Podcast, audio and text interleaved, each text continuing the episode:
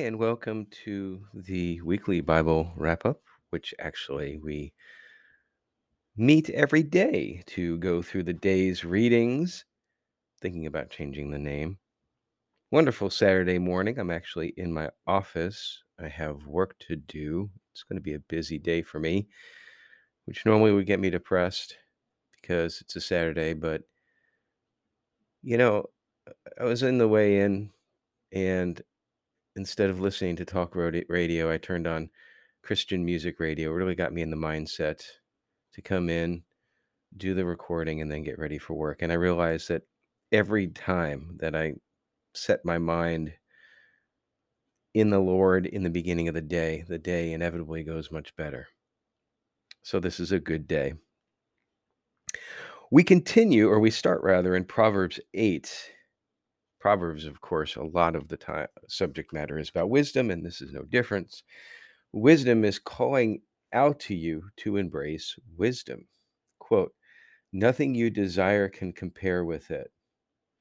Wisdom should be the highest thing that we say seek outside, of course, of our forgiveness and our following of Christ. But wisdom leads us to God. So sometimes I will pray for others to have wisdom and, a, and an open heart to find Christ.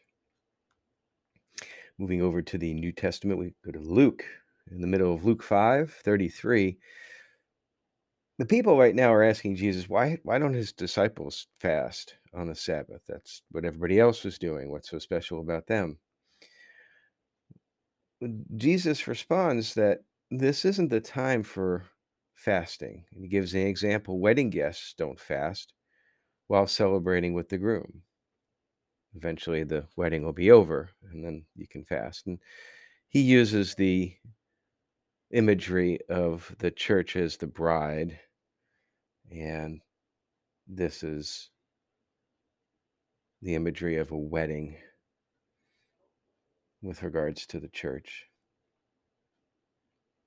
He also then uses examples of you can't use a new thing to repair an old thing.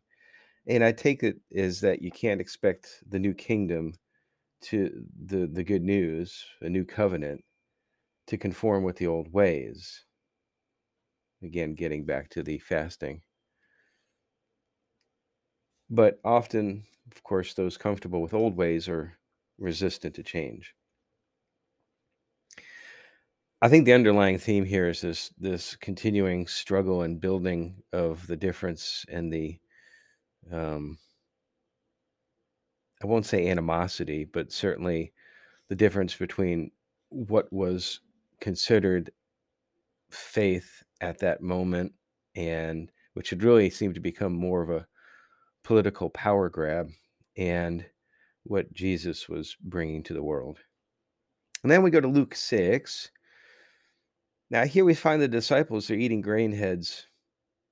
They're walking through a field and they're popping the heads of grain. And I guess they're, I don't know what, I, I've never eaten wheat directly from the field, but I guess you, you can like peel off parts of it and then eat the, uh, the nutritious parts. And anyway, so they're traveling and they're, they're hungry. And then this is on a Sabbath again, which angered the Pharisees again. And Jesus counters that, hey, even David ate loaves of bread destined for the priests in the house of God. And the point that Jesus is making is that he is Lord over everything, including the Sabbath. On another Sabbath, Jesus healed a man with a deformed right hand in front of religious leaders, stating that, Is the Sabbath a day to do good deeds or to do evil? Now, again, what he was doing is demonstrating his authority, there's that word again, over the Sabbath. And again, this angered the religious leaders, continuing the rift. They knew something was up. Had a discussion um, with someone. I think this was in my my men's discipleship group. That it's not that the Pharisees and religious leaders didn't recognize who Jesus was. They actually did, but they were so ingrained in the comfortable and respectful being, respected life that they had carved out as the leaders of the people, that they didn't want to give that up. That puts a little bit more of a sad twist on it for me because I had always assumed that the religious leaders were just ignorant. They, I mean, yes, they wanted to protect their quote unquote fiefdom, but, but I mean, can you just imagine? It's just like you're a religious leader. You are you are actually waiting for the Messiah. The Messiah comes, and you're like, no, don't want to go down that path. That's sad.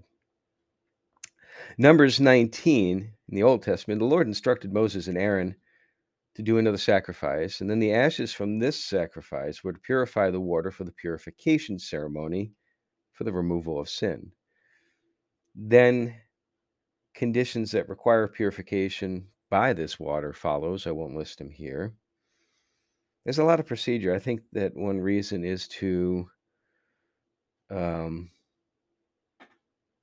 call this out intentionally when repenting. You have to be intentional when you're repenting. And if you have a structured process to go through, it's not as if you can just say, "Oh, I repent," and then you're done. It's you're you're you're being taught how to do something. And at least that's when I read that this time around, that's the feeling that I got. All these regulations are are actually teaching in some ways intentionality. And then on to Numbers 20. The community arrives at Zin, and Miriam dies. Remember, she and Aaron really were against Moses marrying a Cushite woman. And I made a mistake when I talked about that a few days ago, or maybe it was like a week or so ago. Um, I had said something along the lines that I th- thought that was Egyptian. It's actually more Ethiopian, um, because I had the uh, I had a little tap on the shoulder. Let me look that up again. So apologies for that. But again, we're learning together. Anyway, people rebelled against Moses. There's a surprise. Because of no water, the Lord instructed Moses to strike a rock with his staff and water flowed.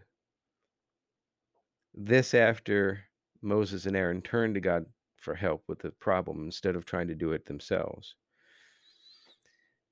Yet, Got a little confused here. God tells Moses and Aaron that they won't lead them into the land the Lord is giving them because they didn't trust God enough to demonstrate his holiness to the people of Israel.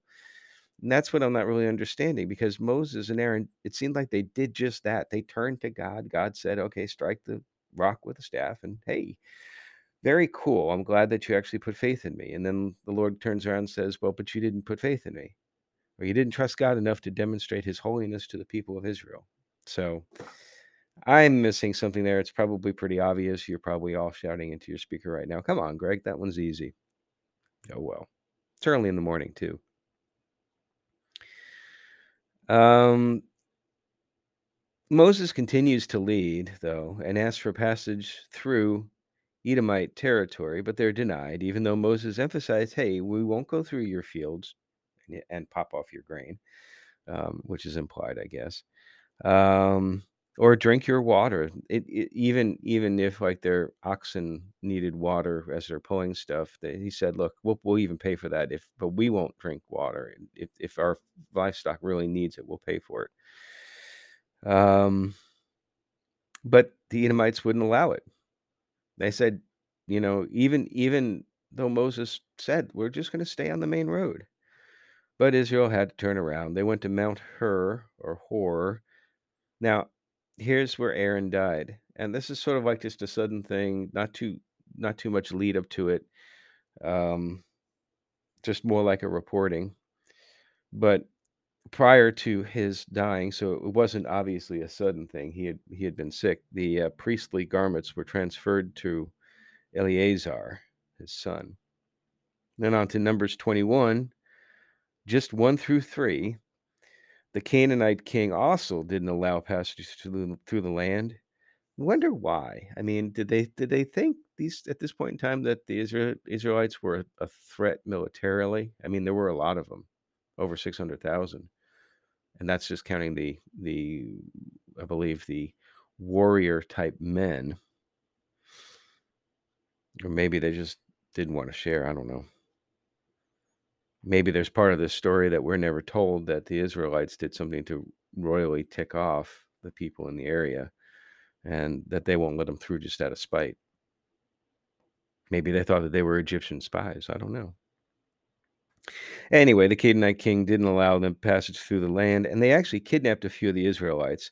Now, that kind of like dispels the theory about not wanting confrontation, um, because this time the Israelites fought back, rescued the people, and destroyed the Canaanites and their towns. So, bad move, bad, bad on the Canaanites. They should have just let them go through. Anyway, that's it for today.